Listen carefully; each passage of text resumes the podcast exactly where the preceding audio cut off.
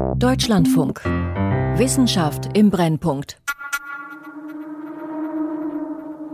Why on earth is the birth canal so narrow that sometimes babies and mothers die? Warum um alles in der Welt ist der Geburtskanal so eng, dass Babys und Mütter manchmal sterben? Die Evolution hatte nun wirklich lange genug Zeit, uns Menschen zu optimieren. That's a bad design. Trotzdem sterben Babys, weil der Geburtskanal zu eng ist. Und wer überlebt, hat gute Chancen, dick und zuckerkrank zu werden. And the question is, why didn't natural selection do a better job? Vielleicht sind wir einfach nicht für das moderne Leben gemacht. Viele Erkrankungen haben irgendwo einen starken evolutionären Ursprung. Also zurück in die Steinzeit. Die Heilung an der Wurzel des Stammbaums suchen. Wir werden deswegen diese Erkrankungen nur besser verstehen, wenn wir die evolutionären Prozesse, die zugrunde liegen, halt auch einbeziehen. Dr. Darwin über Evolution und Medizin von Lennart Püritz. Then one day, I got a telephone call from our local zoo, the Los Angeles Zoo, that one of their primate patients had a neurological event. Eines Tages bekam ich einen Anruf von unserem örtlichen Zoo, dem Zoo von Los Angeles. Einer ihrer tierischen Patienten, ein Menschenaffe, hatte ein neurologisches Problem. Barbara Netterson Horowitz ist eine energische Frau mit dunkler Kurzhaarfrisur und dickrandiger Brille. Sie hat den Laptop hochgefahren. Mit beinahe liebevollem Gesichtsausdruck zeigt sie auf das Bild einer Schimpansin. And they wanted me to image her heart to make sure there was nothing in the heart that had caused this problem. Und sie wollten, dass ich mir ihr Herz anschaue, um sicherzugehen, dass es nicht die Ursache des Problems war. Eine solche Ultraschalluntersuchung ist Standard. Tausende davon hat die Professorin der University of California in Los Angeles in ihrem Leben schon durchgeführt. An Menschen. Ich habe natürlich Ja gesagt. Ich meine, das war so interessant. Ich bin also in Los Angeles auf den Freeway, erreichte den Zoo und ging ins medizinische Zentrum. Und der erste Patient, den ich dort behandelte, war dieser Schimpanse. Ihr Name war Pandora. Und ich lernte Pandora im Lauf der Jahre sehr gut kennen.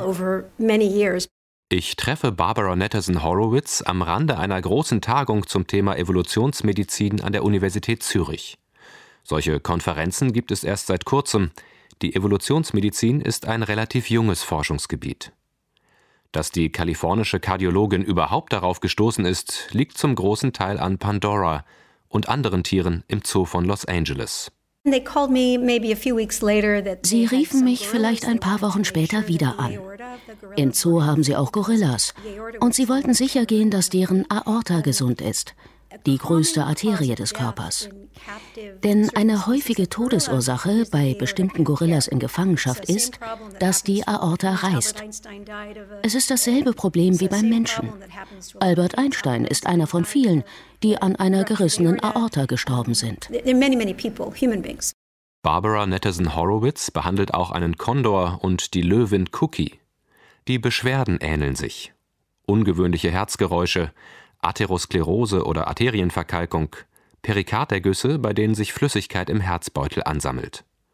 Als Ärztin hat sie solche Probleme den Betroffenen bis dahin auf der physiologischen Ebene erklärt.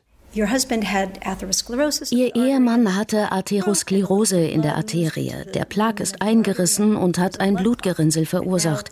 Das ist eine Variante zu antworten. Und sie ist richtig.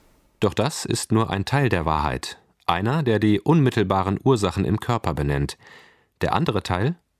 Bei welchen Vorfahren von Mensch, Schimpanse, Löwe und Kondor hat sich die Anfälligkeit für die Krankheit entwickelt? Und warum?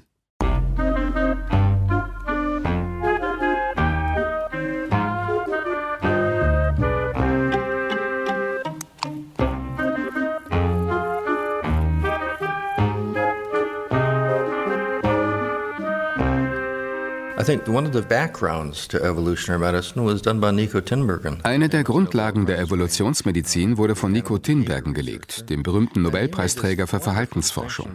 Er hat diese wunderbare Unterscheidung gemacht zwischen Erklärungen, bei denen es darum geht, wie Dinge funktionieren, die machen etwa 95 Prozent des medizinischen Wissens aus, und auf der anderen Seite Erklärungen, die darauf abzielen, warum etwas so ist, wie es ist. Es ist die Kernfrage der Evolutionsmedizin. Warum leiden wir unter bestimmten Krankheiten?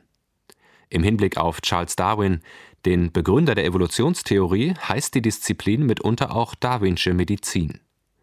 Randolph Nessy, Gründungsdirektor des Zentrums für Evolution und Medizin an der Arizona State University, ist ein moderner Vordenker des Fachs.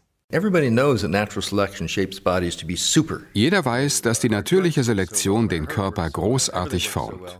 Unsere Gelenke funktionieren prima, unser Herz und überhaupt alles. Aber wir haben beschlossen, noch einen Schritt weiter zu gehen und zu fragen, warum funktionieren manche Dinge nicht so gut? Wieso machen uns zum Beispiel nach Millionen von Jahren Evolution und natürlicher Selektion Herzprobleme, Allergien, faule Zähne, schmerzhafte Geburten und Infektionskrankheiten immer noch zu schaffen? Ein großer Begriff ist die Fehlanpassung. Wir leben heute in einer Umgebung, die sich stark von derjenigen unterscheidet, in der wir uns entwickelt haben. Wir sagen alle, oh, ich werde aufhören, Zucker und Fett zu essen. Und dann machen wir es trotzdem. Und dafür gibt es eine sehr einfache Erklärung. Vor einer Million Jahren in der afrikanischen Savanne hatten wir zu wenig Fett und Zucker. Und durch die natürliche Selektion sind wir darauf getrimmt, uns diese Substanzen zu beschaffen und zu essen, wann immer es sich anbietet. Und verglichen mit diesem evolutionären Hang ist unsere Willenskraft ziemlich schwach. Auch häufig zu finden? Evolutionäre Konflikte wie beim sogenannten Geburtsdilemma. Wie breit sollte der Geburtskanal sein? So breit wie nötig, um den Kopf eines Babys durchzulassen. Aber nicht breiter, weil dann kannst du nicht mehr so schnell laufen. Um solche Zusammenhänge geht es, um aus einem tieferen Verständnis am Ende Therapieansätze zu entwickeln. Klingt einleuchtend, und dass der bärtige US-Amerikaner große Hoffnungen in die Evolutionsmedizin setzt, ist keine Überraschung. Er gilt als einer der Begründer des modernen Forschungsgebiets. Es gibt einen Artikel, den George Williams und ich 1991 geschrieben haben, mit dem eindrucksvollen Titel Die Morgendämmerung der Darwinschen Medizin. Damals habe ich zu meinem Co-Autor George gesagt, das ist etwas dick aufgetragen. Aber er sagte, nein, den nehmen wir. Und es stellte sich heraus, dass wir damit ziemlich richtig lagen. Im Jahr darauf schrieben wir ein Buch mit dem Titel Warum wir krank werden. Das brachte eine Menge Dinge in Bewegung. Und seitdem wächst das Feld, erst langsam, aber in den letzten 15 Jahren exponentiell. Warum die Evolutionsbiologie lange kaum Beachtung in der Medizin gefunden hat? Darauf bekomme ich auf der Tagung in Zürich unterschiedliche Antworten. Vielleicht liegt es daran, dass sie, historisch gesehen, Grundlagenforschung ist, die nicht auf praktische Anwendungen ausgerichtet war. Vielleicht spielt auch die beinahe verwirrende Vielfalt der Ansätze eine Rolle, mit denen Wissenschaftler dem Einfluss der Evolution auf unsere Gesundheit nachspüren. Barbara Nettesen Horowitz vergleicht Mensch und Tier. Andere Forscher analysieren, wie Bakterien über die Zeit Resistenzen entwickeln. Denn nicht nur der Mensch unterliegt der Selektion, sondern auch die Erreger, die uns befallen. Und wieder andere befassen sich mit Mumien, Knochen und Sammlungen.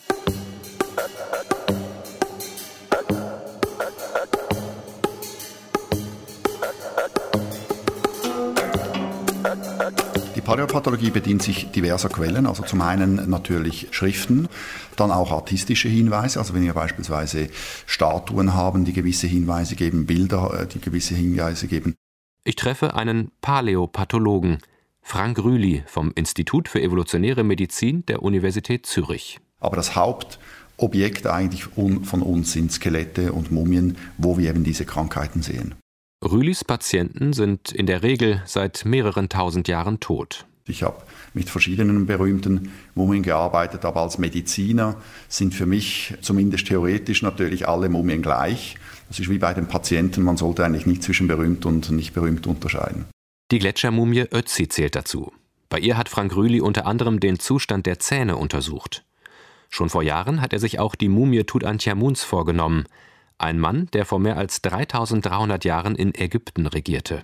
Wir sehen sehr oft, wenn wir Röntgen und insbesondere auch computertomografische Untersuchungen machen, an ägyptischen, aber auch an anderen Mumien, dass beispielsweise Gefäße verkalkt sind. Und das ist schon spannend zu sehen, in welchem Umfang ist das der Fall, ähm, welcher Sozialstatus, können wir vielleicht Hinweise auf Ernährung haben, können wir Hinweise eben auf Verhalten haben. Also dass wir da sehen, dass gerade beispielsweise eben kardiovaskuläre Krankheiten nicht unbedingt eine rein moderne zivilisatorische Geschichte sind, sondern eben eine Geschichte haben, die weiter zurückreicht. Auch ägyptische Forscher haben verstärkte Fettablagerungen, fachsprachlich Atherosklerose, in den Blutgefäßen von Mumien beschrieben. Darunter eine Prinzessin, die mehr als 1500 Jahre vor Christus lebte. Als Mitglied der Oberschicht hatte sie vermutlich reichlich zu essen. Grundsätzlich lernen wir etwas über die Dynamik von Krankheiten und eben wann sie aufgetreten sind, wie sie auftreten, was beispielsweise Umweltfaktoren sind, die eine Rolle spielen.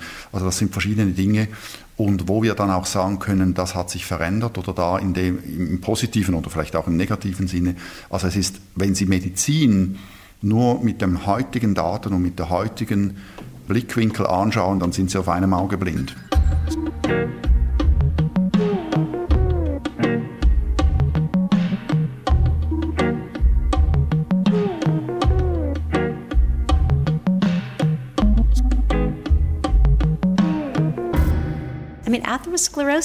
Atherosklerose führt zu Herzinfarkten und Schlaganfällen, die häufigste Todesursache bei Menschen.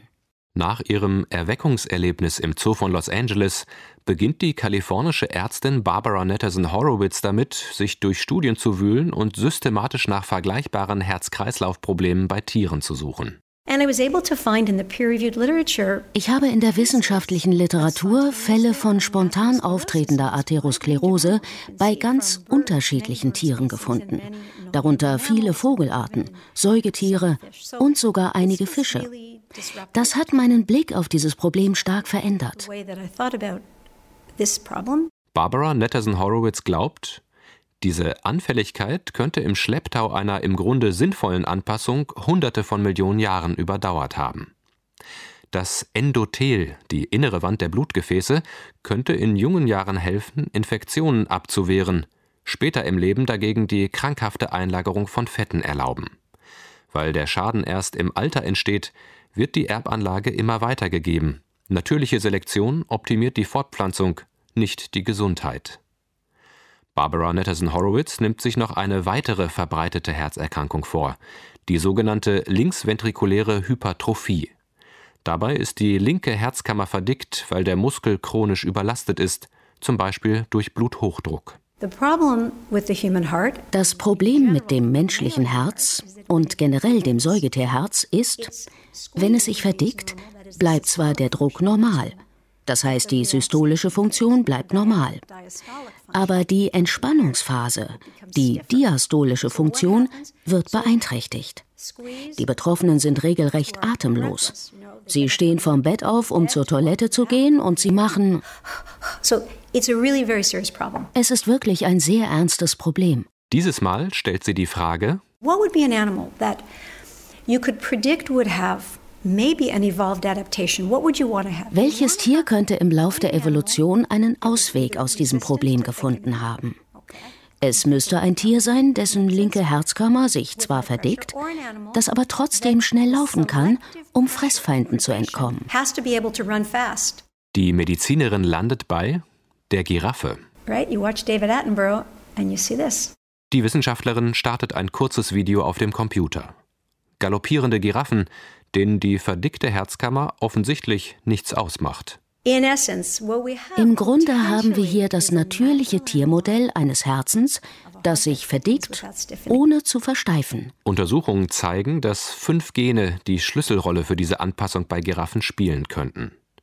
Wie genau sich diese Erkenntnis nutzen lässt, darauf hat Barbara Netterson Horowitz allerdings auch noch keine Antwort. Es geht darum, bedeutende medizinische Probleme für den Menschen zu identifizieren.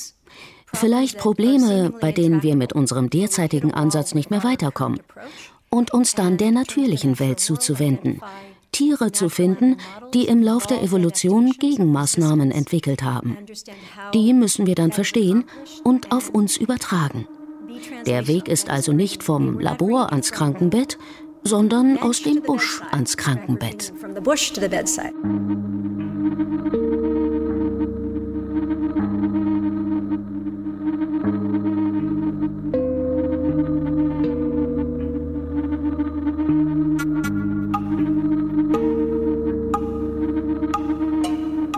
Im bolivianischen Regenwald, noch recht unberührt von der übrigen Welt, leben die Zimane. Etwa 16.000 Menschen gehören der indigenen Volksgruppe an. Eine Familie hat im Durchschnitt neun Kinder. Sie siedeln in Dörfern an Flussufern, jagen Wild und Fische, sammeln Früchte, bauen Kochbananen und Reis an. Und manchmal bekommen sie Besuch von Aaron Blackwell, einem Anthropologen der Washington State University. The basic method is Grundsätzlich haben wir ein Team von Ärzten und Biochemikern, das körperliche Untersuchungen, Labortests und solche Dinge durchführt. Im Grunde genommen einmal im Jahr für jeden in der Bevölkerung. Und dieses Team befragt die Menschen auch zu ihrem Lebensstil und so weiter. Wir haben also diese große Längsschnittdatenbank, die den Gesundheits- und Infektionsstatus der Menschen im Laufe der Zeit dokumentiert und außerdem Informationen zum Zeitpunkt der Geburten und Schwangerschaften. Dadurch können wir untersuchen, wie diese Dinge zusammenhängen. Ein Phänomen beschäftigt ihn besonders. Viele unserer modernen Krankheiten wurzeln offenbar in einer Störung des Immunsystems. Die These steht im Raum, dass mangelnder Kontakt mit Parasiten die tiefere Ursache ist. Die Parasiten wären demnach so etwas wie alte Freunde, ohne die das Immunsystem aus der Balance gerät. Ich habe zum Beispiel die Auswirkungen von Parasitenbefall auf die Fruchtbarkeit von Frauen und ihre Wahrscheinlichkeit, schwanger zu werden, untersucht. Und in dieser Studie fanden wir heraus, dass bestimmte Arten von Würmern die Fruchtbarkeit von Frauen tatsächlich erhöhen können. Die Parasiten unterdrücken möglicherweise einige der Immunreaktionen, die zur Ablehnung einer Schwangerschaft durch den Körper führen. Den Effekt konnten die Wissenschaftler um Aaron Blackwell bei Infektionen mit Spulwürmern feststellen. 15 bis 20 Prozent der Zimane sind mit den weißen Würmern infiziert, die im Darm eine Länge von bis zu 40 Zentimetern erreichen. Die Studie zeigte, dass eine Infektion bei Frauen die Dauer zwischen den Schwangerschaften verkürzte. Im Durchschnitt gebaren sie sogar zwei Kinder mehr in ihrem Leben als Frauen ohne die Parasiten. Die Würmer werden vom Immunsystem als Eindringlinge betrachtet, ebenso wie ein Fötus. Indem die Parasiten aus Eigennutz die Attacken der Körperabwehr unterdrücken, erleichtern sie offenbar auch die Empfängnis und Einnistung eines Embryos. Als ich diese Studie zu Wurminfektionen und Fruchtbarkeit durchgeführt habe, hat das großes Interesse bei Ärzten hervorgerufen, die das Immunsystem für einen wichtigen Faktor bei Fruchtbarkeitsproblemen moderner Stadtbewohner halten. Sie wollen Patienten nicht unbedingt mit Würmern infizieren, das mögen die Menschen eher nicht so. Aber vielleicht ließe sich auf Grundlage dieser Würmer eine Art von Behandlung entwickeln. Tatsächlich weckten vor etwa 15 Jahren in den USA auch systematische Untersuchungen zum Einsatz von Eiern des Schweinepeitschenwurms gegen entzündliche Darmerkrankungen Hoffnung. Doch darauf folgende klinische Studien konnten keine messbaren Vorteile einer Wurmtherapie bei Nussallergie, Schuppenflechte oder Morbus Crohn nachweisen. 2013 begann an der Berliner Charité eine Studie bei multipler Sklerose. Sie musste allerdings vorzeitig abgebrochen werden, weil sich nicht genug Probanden fanden. Zuletzt zeigte 2018 auch eine Meta-Analyse chinesischer Forscher bei chronisch entzündlichen Darmerkrankungen keine messbaren Vorteile für Patienten. Der so vielversprechende Ansatz, mit Wurmeiern Autoimmunerkrankungen zu behandeln, ist vorläufig im Sande verlaufen.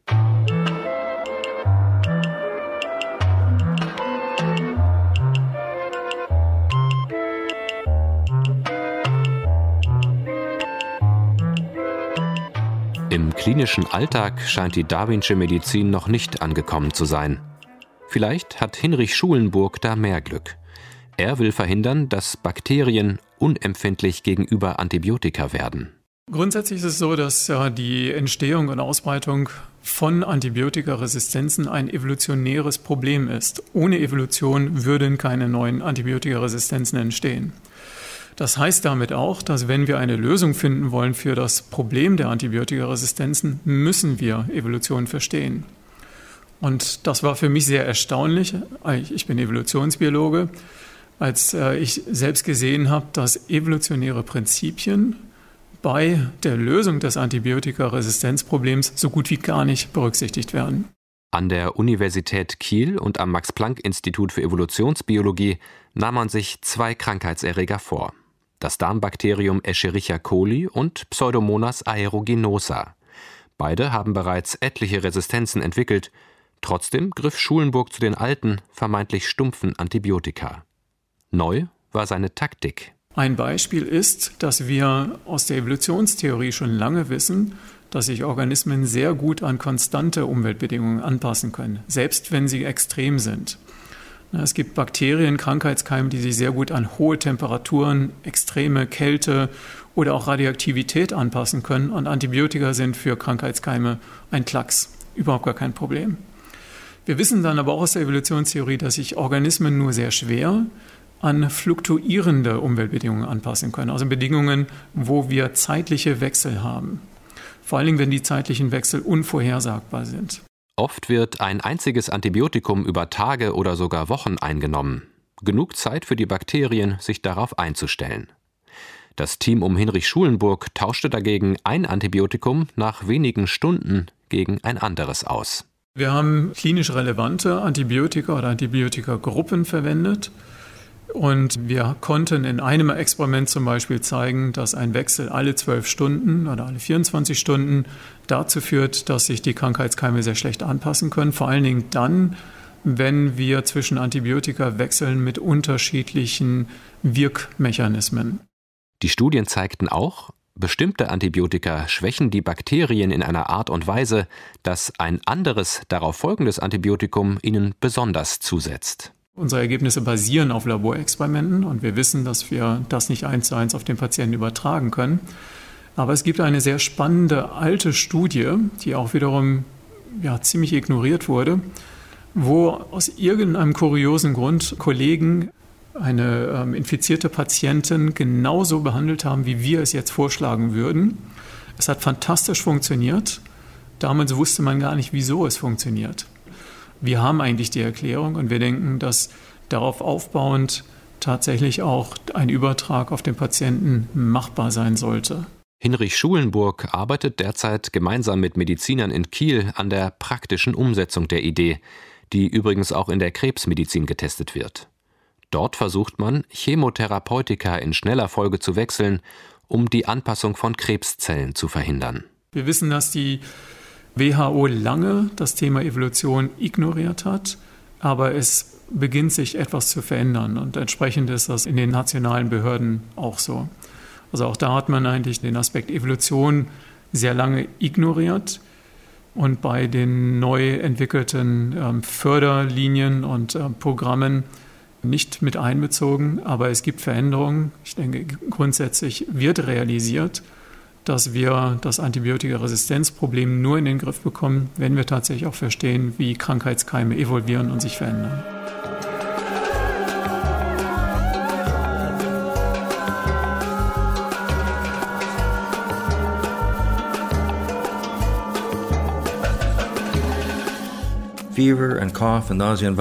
Fieber, Husten, Übelkeit und Erbrechen. Das sind nützliche, im Lauf der Evolution entstandene Reaktionen, die in bestimmten Situationen einsetzen, um uns zu schützen. Aber was, wenn Sie zum Arzt gehen und sagen, ich habe die ganze Zeit schreckliche Angst oder ich fühle mich niedergeschlagen und lustlos? Der Arzt wird sehr oft annehmen, dass diese Symptome nicht normal sind. Manchmal sind sie das auch nicht. Aber manchmal sind sie eben doch wie Husten, Fieber oder Schmerzen. Normale Reaktionen, die in bestimmten Lebenssituationen sogar nützlich sein können. Randolph Nessy, der der Evolutionsmedizin seit Jahrzehnten Leben einhaucht, war bis zur Emeritierung Professor für Psychiatrie und Psychologie an der University of Michigan. Er ist überzeugt, dass selbst die Psychologie profitieren kann, denn es gebe gute Gründe für schlechte Gefühle. Ich meine, es gibt gute und schlechte Zeiten für die Nahrungssuche. Organismen, die ständig enthusiastisch auf der Suche nach Nahrung sind, sogar mitten im Winter, das ist eine dumme Strategie. Es ist viel besser, unter diesen Umständen pessimistisch zu sein und nicht viel Motivation zu haben, hinauszugehen und Dinge zu tun. Natürlich geht es bei uns Menschen nicht mehr so sehr um Nahrungssuche. Was wir suchen, sind soziale Beziehungen, Bewunderung unserer Mitmenschen und Orte, an denen wir nützlich sein können. Selbst bei Störungen mit genetischer Grundlage wie Schizophrenie und Autismus nimmt Randolph Nessy den evolutionären Blickwinkel ein. Er sagt, die dafür verantwortlichen Gene überdauern, weil sie eine wichtige Rolle für unser Gehirn spielen. Je besser unser Gehirn funktioniert, desto mehr Nachkommen haben wir. Die Gene werden also weiter vererbt. Die fortlaufende Optimierung birgt nur eine Gefahr. Hinter dem Gipfel folgt der Abgrund. Die Metapher basiert auf Pferderennen. Züchtet man Pferde auf Geschwindigkeit, werden die Tiere immer schneller. Aber die Knochen ihrer Beine werden dabei länger, dünner und leichter und anfälliger für Brüche. Die natürliche Selektion treibt dieses System also bis an den Rand. Ein weiterer Schritt und das Ganze bricht zusammen. Ich halte es für sehr wahrscheinlich, dass Menschen bei vielen körperlichen, aber vor allem geistigen Eigenschaften in den letzten 100.000 Jahren bis zu einem Punkt vorangeschoben wurden, an dem einige Individuen anfällig für den Sturz von der Klippe sind. Soweit die Theorie. Doch kann der evolutionsmedizinische Blick tatsächlich einen Mehrwert für die therapeutische Praxis liefern? Andreas Heinz, Direktor der Klinik für Psychiatrie und Psychotherapie an der Charité in Berlin, ist skeptisch. Dass Angst sinnvoll sein kann, indem sie uns vor Gefahren bewahrt, sei nichts Neues, sondern zähle längst zum Allgemeinwissen. Heinz begrüßt die Entstigmatisierung, die in dieser Sichtweise steckt. Dafür brauche man aber keine evolutionären Spekulationen. Denn wie unsere Vorfahren in der Savanne tatsächlich gelebt hätten, wisse niemand. Und noch etwas stört Andreas Heinz. Die evolutionär ausgerichtete Psychologie hat in der Vergangenheit, etwa in der Kolonialzeit oder im Nationalsozialismus, durchaus schreckliche Auswüchse gezeigt. Was als erfolgreich und psychisch gesund gelte, sei immer auch eine Frage der jeweils vorherrschenden Ideologie.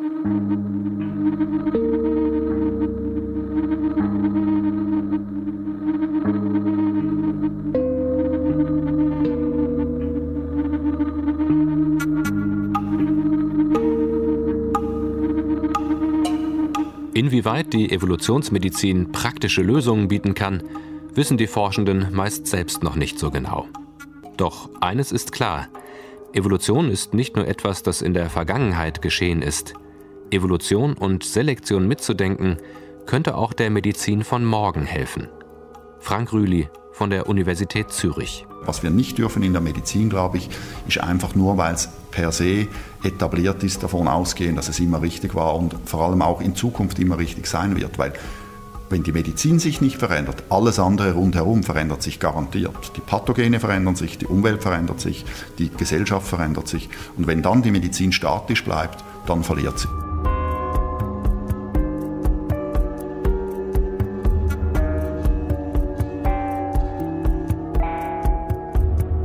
Dr. Darwin über Evolution und Medizin von Lennart Püritz. Es sprachen Janina Sachau, Richard Hucke und der Autor. Ton Sven Speich. Regie Claudia Katanek. Redaktion Christiane Knoll. Eine Produktion des Deutschlandfunks 2020.